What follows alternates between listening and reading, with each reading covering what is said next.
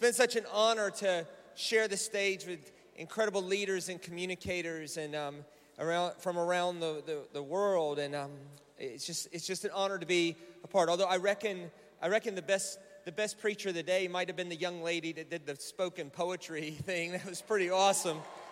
I was up there. I was like mesmerized. It took me 5 minutes to get over how stunned I was at the rhythm of it. And you could give me to the end of days to come up with something like that. I couldn't do it. And everybody's got their grace. And so my job is to open the Bible. And I take that really seriously. And so anytime you open the Bible, you want to ask at least two questions. One, what happened?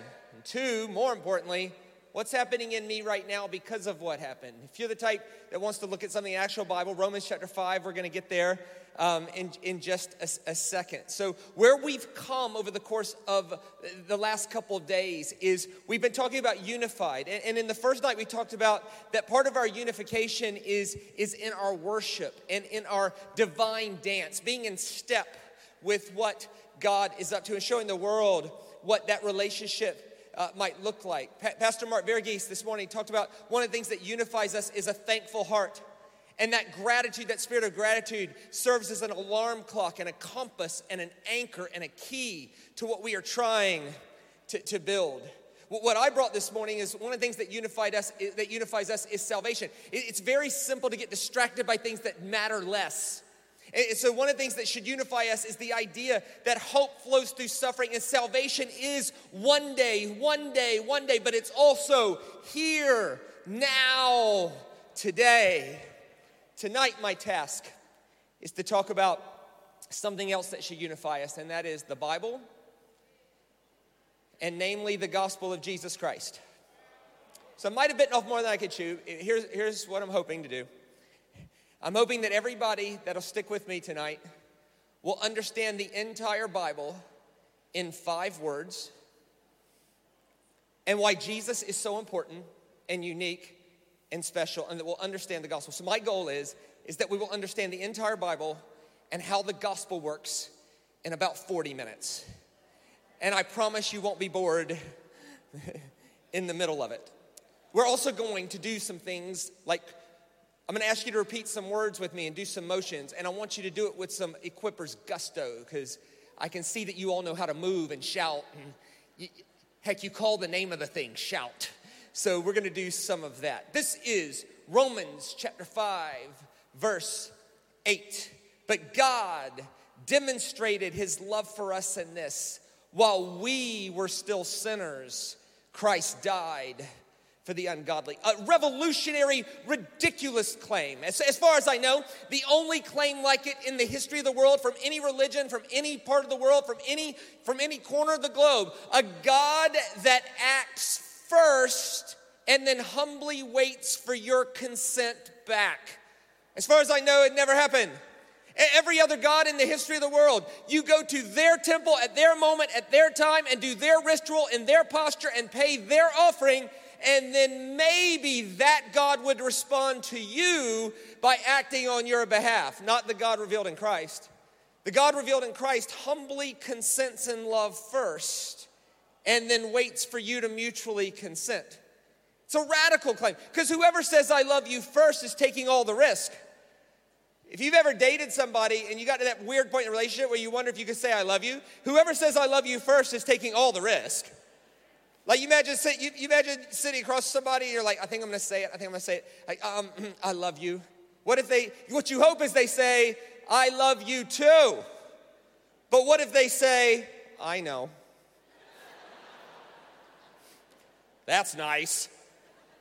Good for you, right? An unreciprocated, non-consensual relationship would that be. But this is not, the God revealed in Christ is a God that says, I expect you to do nothing first. I will take the first move and then humbly consent to your mutual consent. That is so revolutionary, actually, that I'm not sure. To understand this, we got to understand the Bible and where the Bible takes the narrative. That this was a revolutionary thought. So let's talk about the Bible for a second, and then we're going to bring the gospel into the story, because the way I look at the Bible is Christ-centered.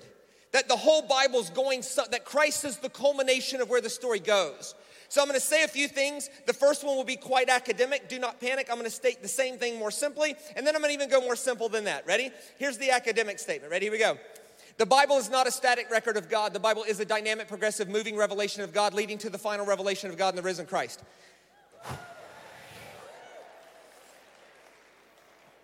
Let's go one step simpler. What that means is that although God never changed, the way people related to God and thought about God changed over and over and got better and better and better and better and better, leading to the final revelation of God in the risen Christ. Let's state it even more simple. That although God never changed, the more people understood about God, the closer he got and the nicer he got. In other words, and that's a good thing because you don't want somebody getting closer and meaner.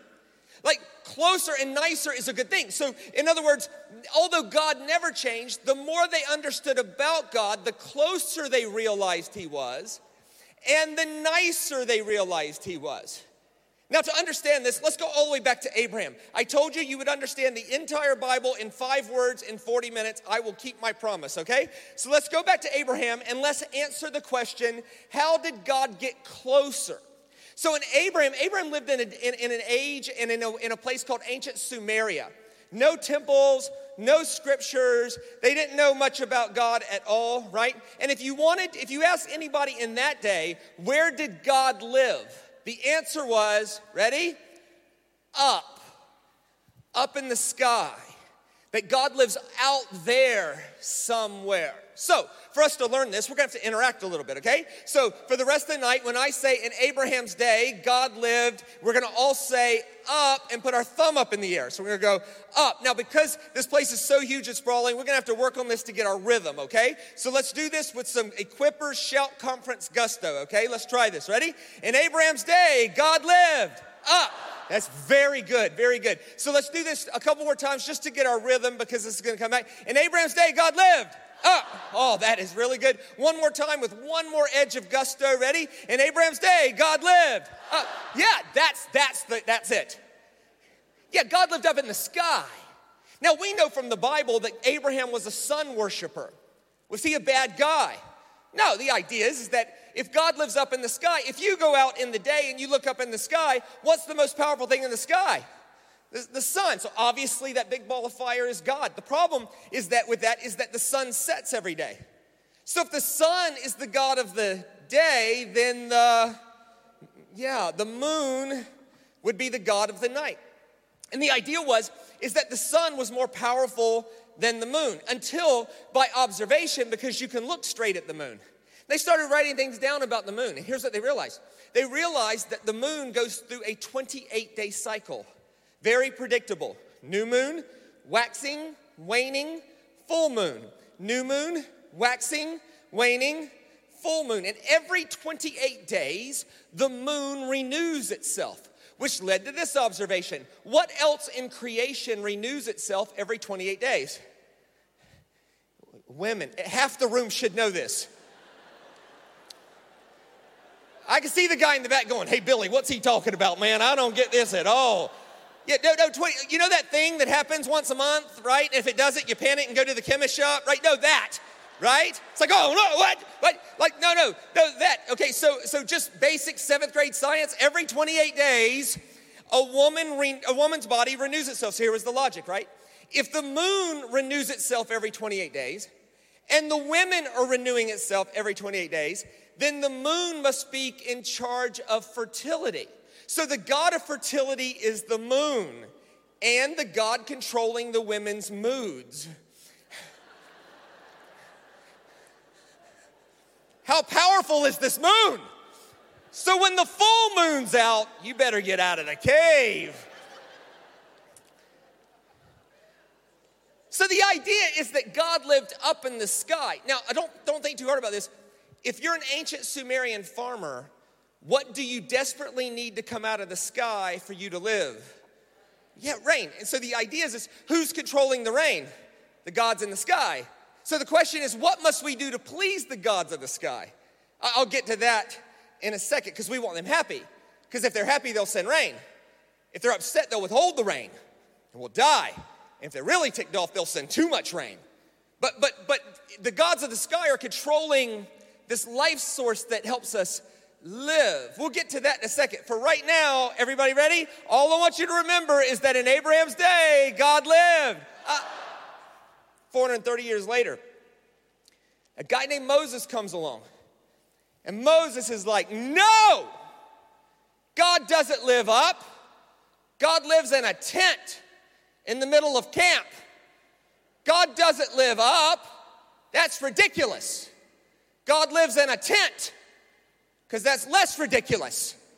So what Moses did is he said, no, God isn't existent and far away like that. God is actually closer than we can imagine. He lives in a tent. So Moses built a tent. It was 45 foot long by 15 foot wide by 15 foot high. It was covered in animal hair. It was pretty unimpressive, actually. So he told the people, the presence of God is so special, if you go in there, you'll die.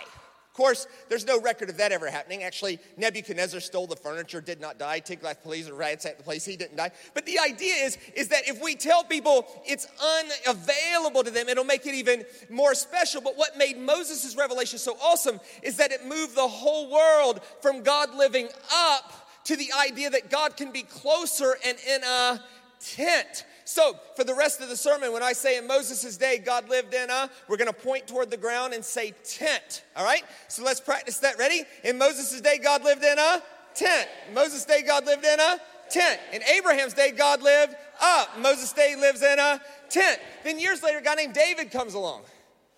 And David's like, no! God doesn't live in a tent. That's ridiculous. God needs his own building, because that's less ridiculous. So David starts the process of building God a temple. Here was the problem. David was the head of state. So when he went to other countries to visit other kings, the other kings would say, let me show you our God's temple. And it was these magnanimous things, right? And then those kings would come back and visit David, and they'd be like, where's your God's temple? And David's like, it's in that tent over there. And so David said, this is nonsense. If the pagans can build their gods a temple that is grandiose, why can't we build the real God a temple that is grandiose? And the idea is that if the pagan kings ever thought that their gods were bigger than us, they would attack us. So David starts the process of building God a temple. Now, I understand that Solomon finished it, but Solomon's a bit harder and less rhythmic to say, so for tonight, we'll say in David's day, God lived in a temple, and we'll point up like that, like sort of at an angle, all right? So let's practice that. In David's day, God lived in a temple.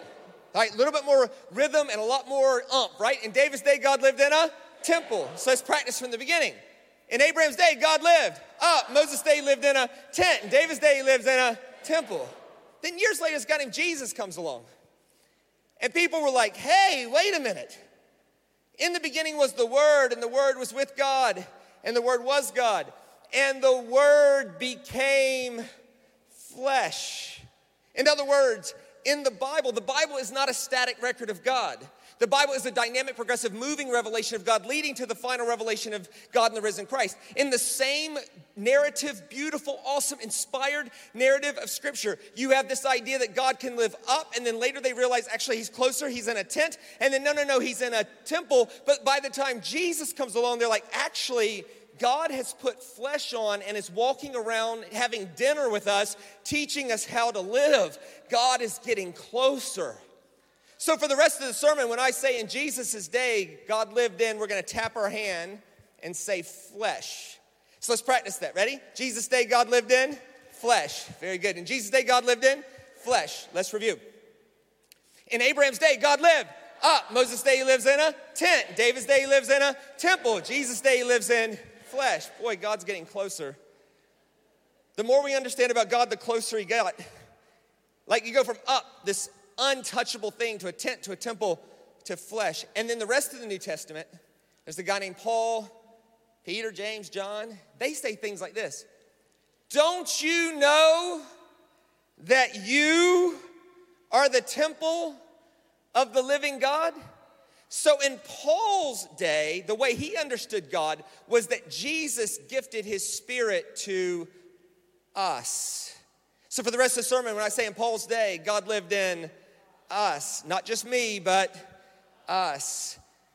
For in Christ, all things hold together, and he is all and in all things. For the Spirit of the risen Christ is filling everything in every way. For by him and for him and through him, all things were made, and in him all things hold together. The idea is that in Paul's day, they finally understood that God was the insistent indwelling Spirit holding all things together, and that changes everything. So, for the rest of the sermon, when I say, in Paul's day, God lives in us. A lot more gusto, a little more together. In Paul's day, God lives in us. Let's review. In Abraham's day, God lived up. Moses' day lives in a tent. In David's day, lives in a temple. In Jesus' day, God lives in flesh. In Paul's day, God lives in us. The whole Bible in 11 minutes.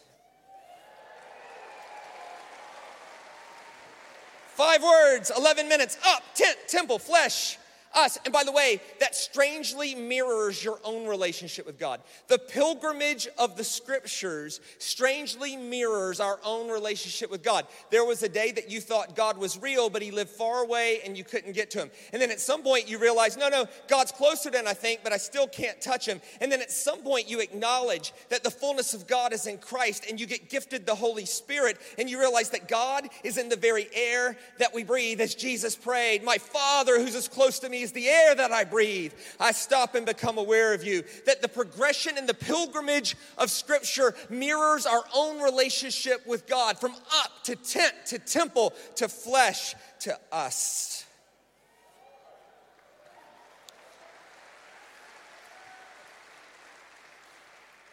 But that's only half the story. One part of the story of the Scripture is that God is getting closer. The other part is that God is getting nicer. Now, did God ever change? No. But what people thought about God changed, and how people related to God changed, until the final revelation of God in the risen Christ. To understand how revolutionary Romans 5:8 is, let's go back to Abraham, and let's review. Ready? Everybody together with a whole lot of gusto. In Abraham's day, God lived up. But we need to please the gods of the sky so that it'll rain. Now, there's no temple, there's no scriptures, there's no anything. In Abraham's day, what did you have to do to please God? And the answer was, I'm going to show it to you, and then we're going to do it all together with a lot of gusto. In Abraham's day, if you ask, what must I do to please God? The answer was, I don't know. So let's practice that together with a lot of gusto. We're going to shrug our shoulders and say, I don't know. All right, ready? Go. I don't know. So in Abraham's day, God lived up. Abraham's day, God lived up. How'd you please God? I don't know. And what do you do when you don't know? Well, you make it up.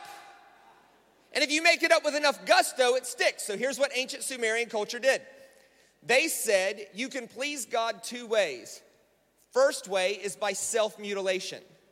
So if you've offended God and there's going to be a drought that affects everybody, that's not good.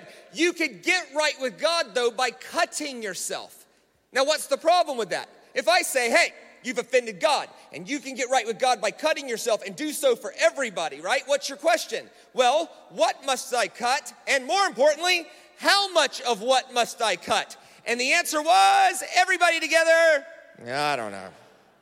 So what if you did 10 cuts? But the magic number was 11. And you still went to bed never knowing if he'd done enough to get right with God. So one sect of ancient Sumerian culture said, just cut till it rained. They lived in Iraq. Their arms would have been falling off. The other thing they said you could do to please God is sacrifice. Again, that's problematic. Like if I say, hey, you've offended the gods, and you could get right with God by sacrificing. What's your question? What must I sacrifice? And more importantly, how much of what must I sacrifice? And the answer was, everybody together, I don't know. So what they did is there was a sect of ancient Sumerian culture that Abraham lived in that they said, God cannot not accept if we give our best. So they made a rule. Everybody has to give their firstborn child as a sacrifice because the gods can't possibly reject that. And so they started killing their firstborn children in order to appease the gods of the sky to bring rain. Now, it's in that historical context that God shows up to Abraham. This is so important. If you don't hear anything else I say, hear me say this. The God revealed at creation, Scripture, and Christ. God is always humble enough to meet the broken story where the broken story thinks God is in order to move it forward to a better version of that story. Not to judge it, condemn it, banish it, destroy it, but to engage the brokenness of the story in order to move it to a better version of that story. So God shows up to Abraham. I love the grace of God with Abraham. He says, "Hello, Abraham. My name is El Shaddai." El Shaddai just means God Almighty. In other words, you got a bunch of gods, you got to be wondering who's in charge, that's me, right? Abraham's like, well, at least you're speaking. What do you expect from me, El Shaddai? Now remember, in Abraham's world, what did gods expect?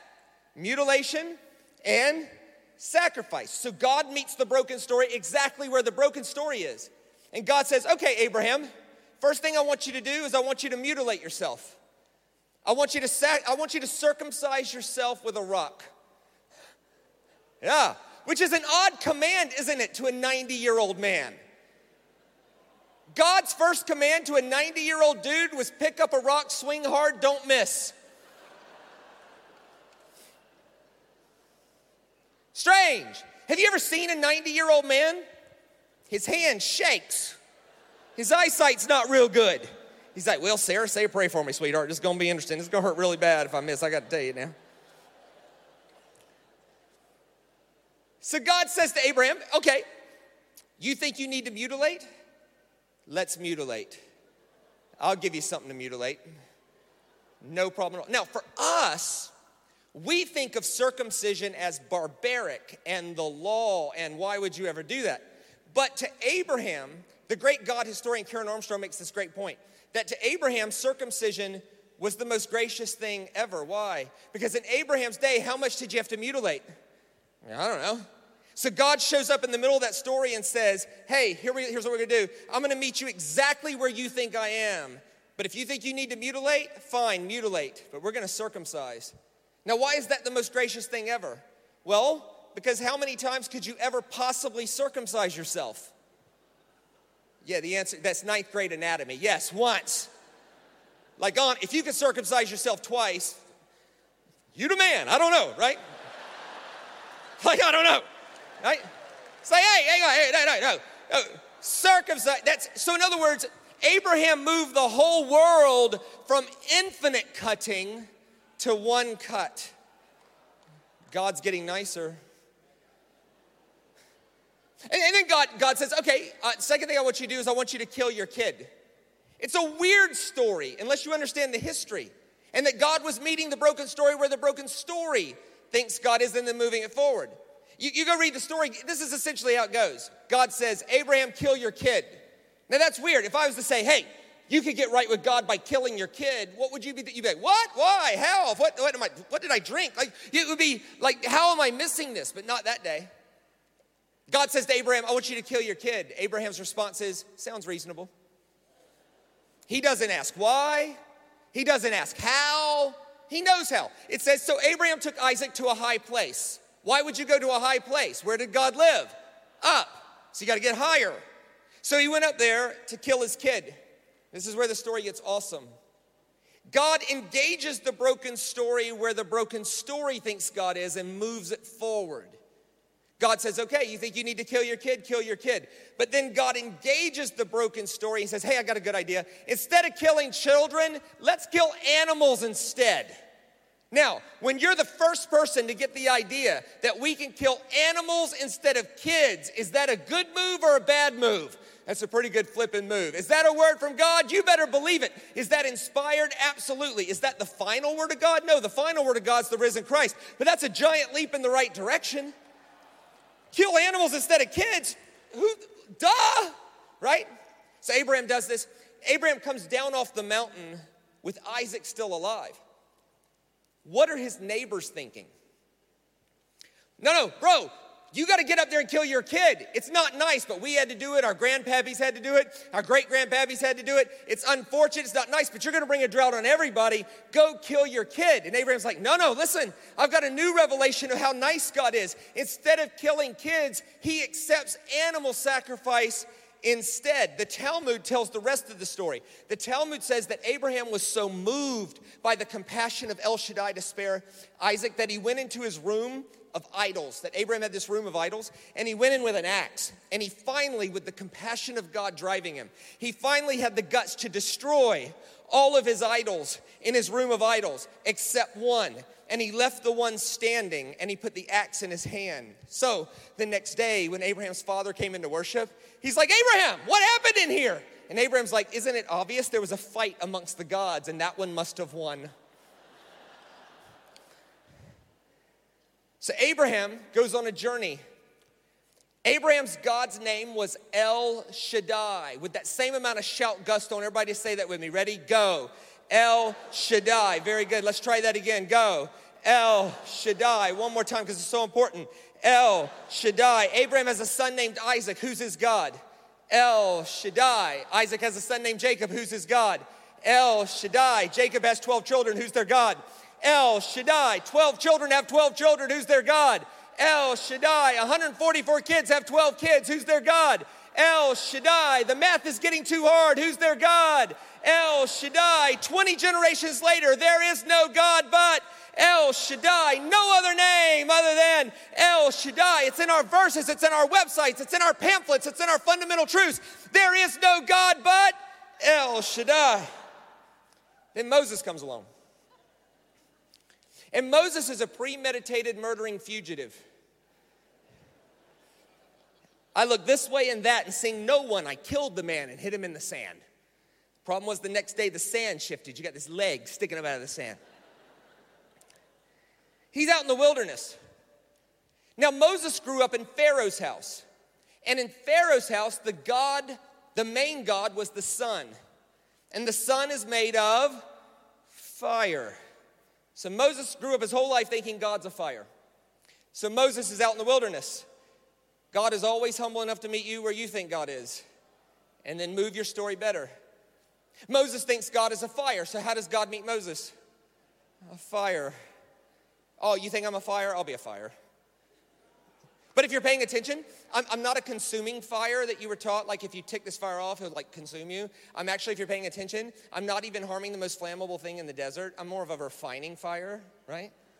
As the great T.S. Eliot wrote, we only sustain, only suspire, consume by either fire or fire, that you will live your whole life terrified of the consuming fire of the sun god Ra, or by faith you'll embrace the refining fire of a loving Yahweh, who although he will perfect you, he will never harm you, for the bush was not consumed.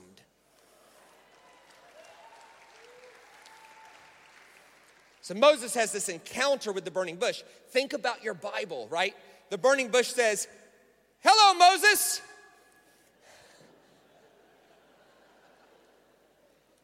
I am the God of Abraham, Isaac, and Jacob. Well, wait a minute. The God of Abraham, Isaac, and Jacob is who? Right. Moses goes, oh, hello, El Shaddai. I should probably take my shoes off. The burning bush says, no. My name is Yud, Hey, Vav, Hey. I am the God of Abraham, Isaac, and Jacob. Moses argues with a talking bush. Moses says, no, the God of Abraham, Isaac, and Jacob is El Shaddai. Everybody knows that. It's in our verses. It's in our pamphlets. It's in our websites. It's in our fundamental truths. The God of Abraham, Isaac, and Jacob is El Shaddai. The burning bush says, I introduced myself to Abraham, Isaac, and Jacob as El Shaddai, but by my name, Yud, Hey, Vav, Hey, they didn't know me. Now, if you know anything about Hebrew, you know you cannot say Yud, Hey, Vav, Hey. The letters don't go together. It's phonetically impossible. Like Yud Hey Vav Hey would be like me saying, my name is Slama. Come again? What? Yud Hey Vav Hey. What? Yud Hey Vav Hey. It's not even a word. I know.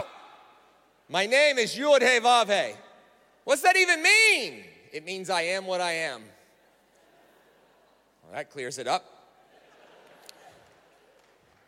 So Moses goes back to the Israelites. He doesn't have much credibility. And here is his message. Ready? You wouldn't have bought it either. Don't worry. Here's his message. Hey guys, I know you've been taught for 20 generations that the God of Abraham, Isaac, and Jacob is El Shaddai, but I've got a new revelation of God, and his name isn't just El Shaddai, it's also Yud-Heh-Vav-Heh. How well do you think that went?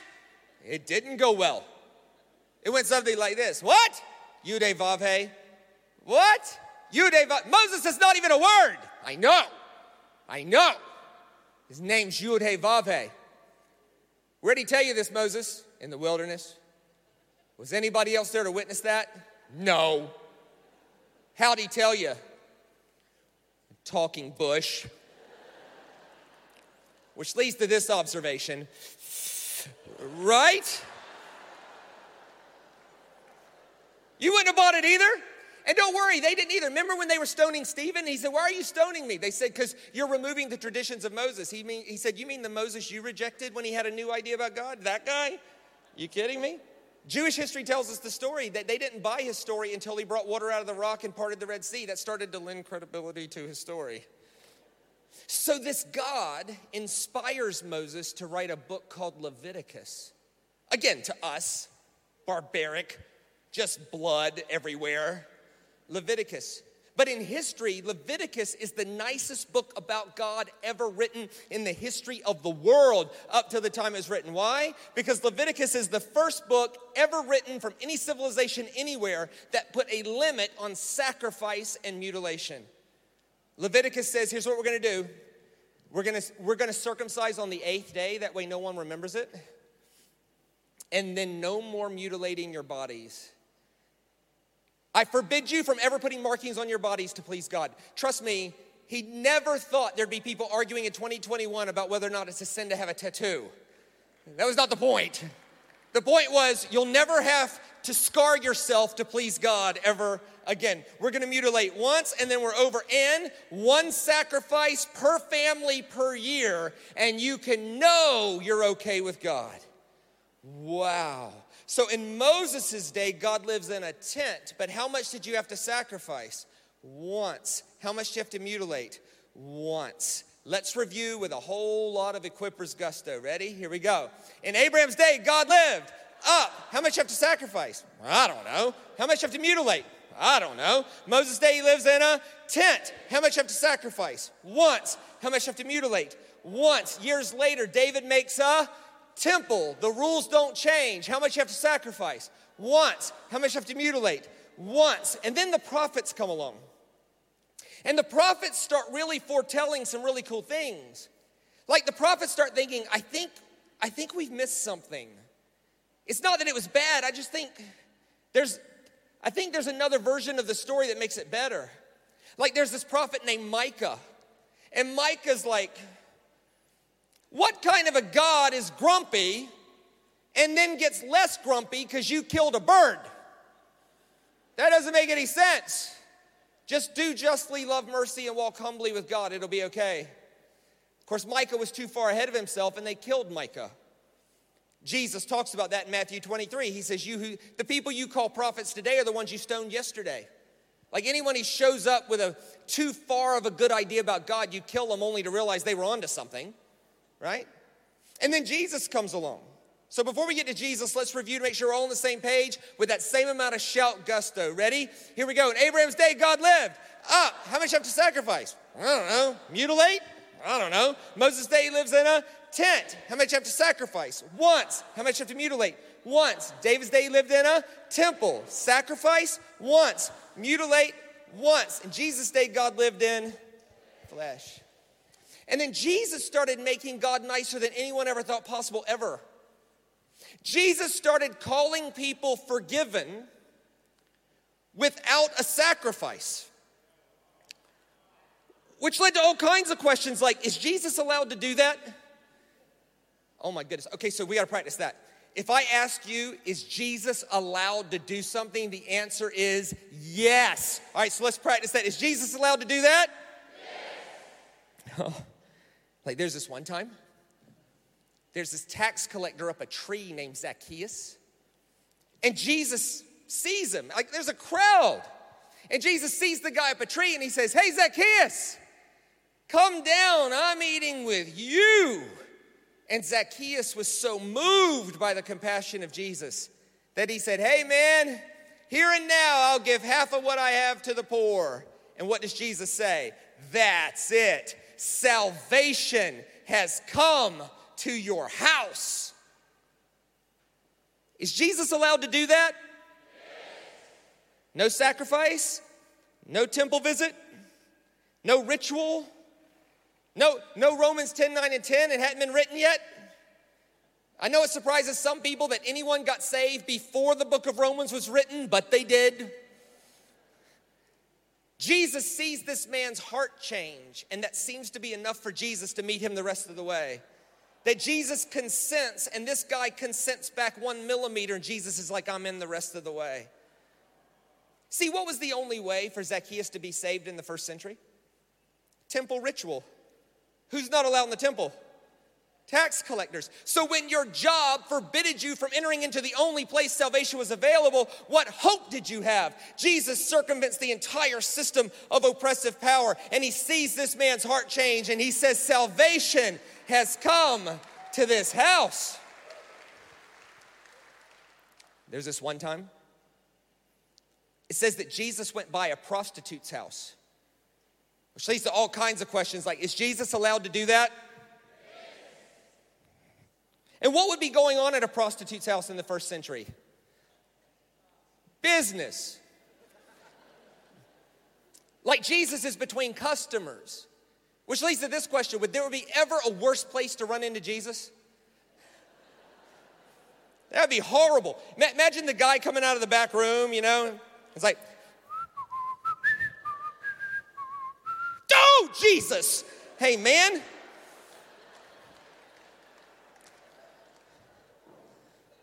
I was just here to use the toilet. And it says that the prostitute was so moved by his compassion that she knelt down and washed his feet with her hair. And what does Jesus say? That's it. All your sins are now forgiven. Is Jesus allowed to do that? Yes. No sacrifice, no temple visit, no specific prayer, no Romans 10, 9, and 10. She washed his feet with her hair. And aren't you glad that that's not the rule? See, we tend to say Jesus is the only way, and yes, but if we mean by that, my way to Jesus is the only way to Jesus, that's a whole nother problem. Like, what you find in Scripture is Jesus meeting people exactly where their broken story is and responding to any heart response back to him at all. Like to all my bald brothers in the room. You, oh my goodness, me, you, definitely, like, with all respect to you, sir, for you to wash your feet with your hair, it'd be a three-man job. You'd have to be turned upside down and used like a buffer.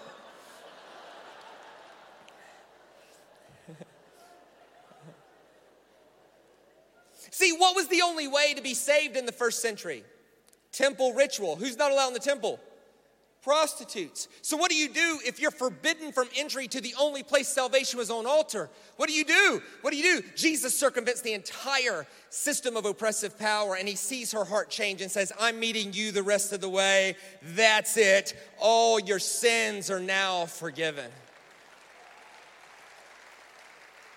There's this one time, there's this paralyzed guy, and he can't get in the house where Jesus is preaching because it's too full. So his friends cut a hole in the roof and lower him down. It's the most chaotic scene in Jesus' whole preaching life. Like, I don't care how good of a preacher you are, if someone repels from the roof, the meeting is over. How do you hold the attention? Like, heck, if a bird flew in here, I would have no hope. This guy just comes down, and it says, and Jesus saw the faith of his friends and proclaimed his sins forgiven. Is Jesus allowed to do that? Yes. What was the only way for that man to be saved in the first century? Temple ritual. Who's not allowed in the temple? Paralyzed people. So what does Jesus do? He circumvents the entire system of oppressive power, and his clear message is God is so much nicer than you've ever imagined. I'm meeting that guy the rest of the way. There's this one time that Jesus is having a pretty bad day, and he ends up on a cross. And the guy next to him is having an equally bad day. It's a horrible day. He can't breathe, you know. All he can do is get out three words. Please remember me. And what does Jesus say? Well, you better hurry up and say the sinner's prayer. They're not going to think you're saved in 2021. No, what? No. What? No. What was the only way for that man to be saved in the first century? Temple ritual. He would have had to get off the cross, run to the temple, find a priest to offer him a sacrifice, come back, get back up on the cross and die. Jesus is like, that sounds all entirely too hard, right? He's like, oh, please remember me. And thank God Jesus was not as closed-minded as some of us. Imagine that conversation. You better hurry up and say the sinner's prayer. They're going to think you're saved. Sinner's prayer, what's that? It's a prayer they make up in 1830 to help people connect with me, and I dig it. What's it based on? It's based on Romans 10, 9, and 10. What's Romans? It's a book that hasn't been written yet, but you better hurry up. What? No! No, this guy moves 1 millimeter towards Jesus, and Jesus meets him the rest of the way. Why? Because Jesus is the final full way to see God, and God has always been nicer than anybody ever thought, and he's meeting people the rest of the way. Which is why the writer of Romans, a guy named Paul, said, actually, the God revealed in Christ showed us that God always makes the first move, and then any mutual consent back, he meets us the rest of the way. See, in Jesus' day, how much did you have to sacrifice? None. How much you have to mutilate? None. God's getting nicer. Let's review with that same amount of shout gusto. Ready? Here we go. In Abraham's day, God lived. Up. How much you have to sacrifice? I don't know. Mutilate? I don't know. Moses' day, he lived in a tent. Sacrifice once. Mutilate once. David's day, he lived in a temple. Sacrifice once. Mutilate once. And in Jesus' day, he lives in flesh, sacrifice, none, mutilate, none. Boy, God is getting nicer. But then it gets better than that. The rest of the New, if you want to understand the New Testament, right? They say great teachers can summarize big things in like one statement. Here it is, ready? Here's the whole New Testament in one statement. Ready? Here you go.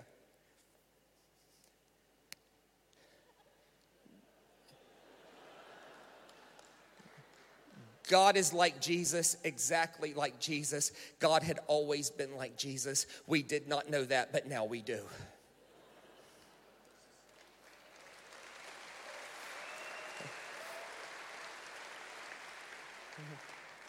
See, by Paul's day, God lives in us. Paul's day, God lives in us. And then Paul, Peter, 6 different places by 4 different authors.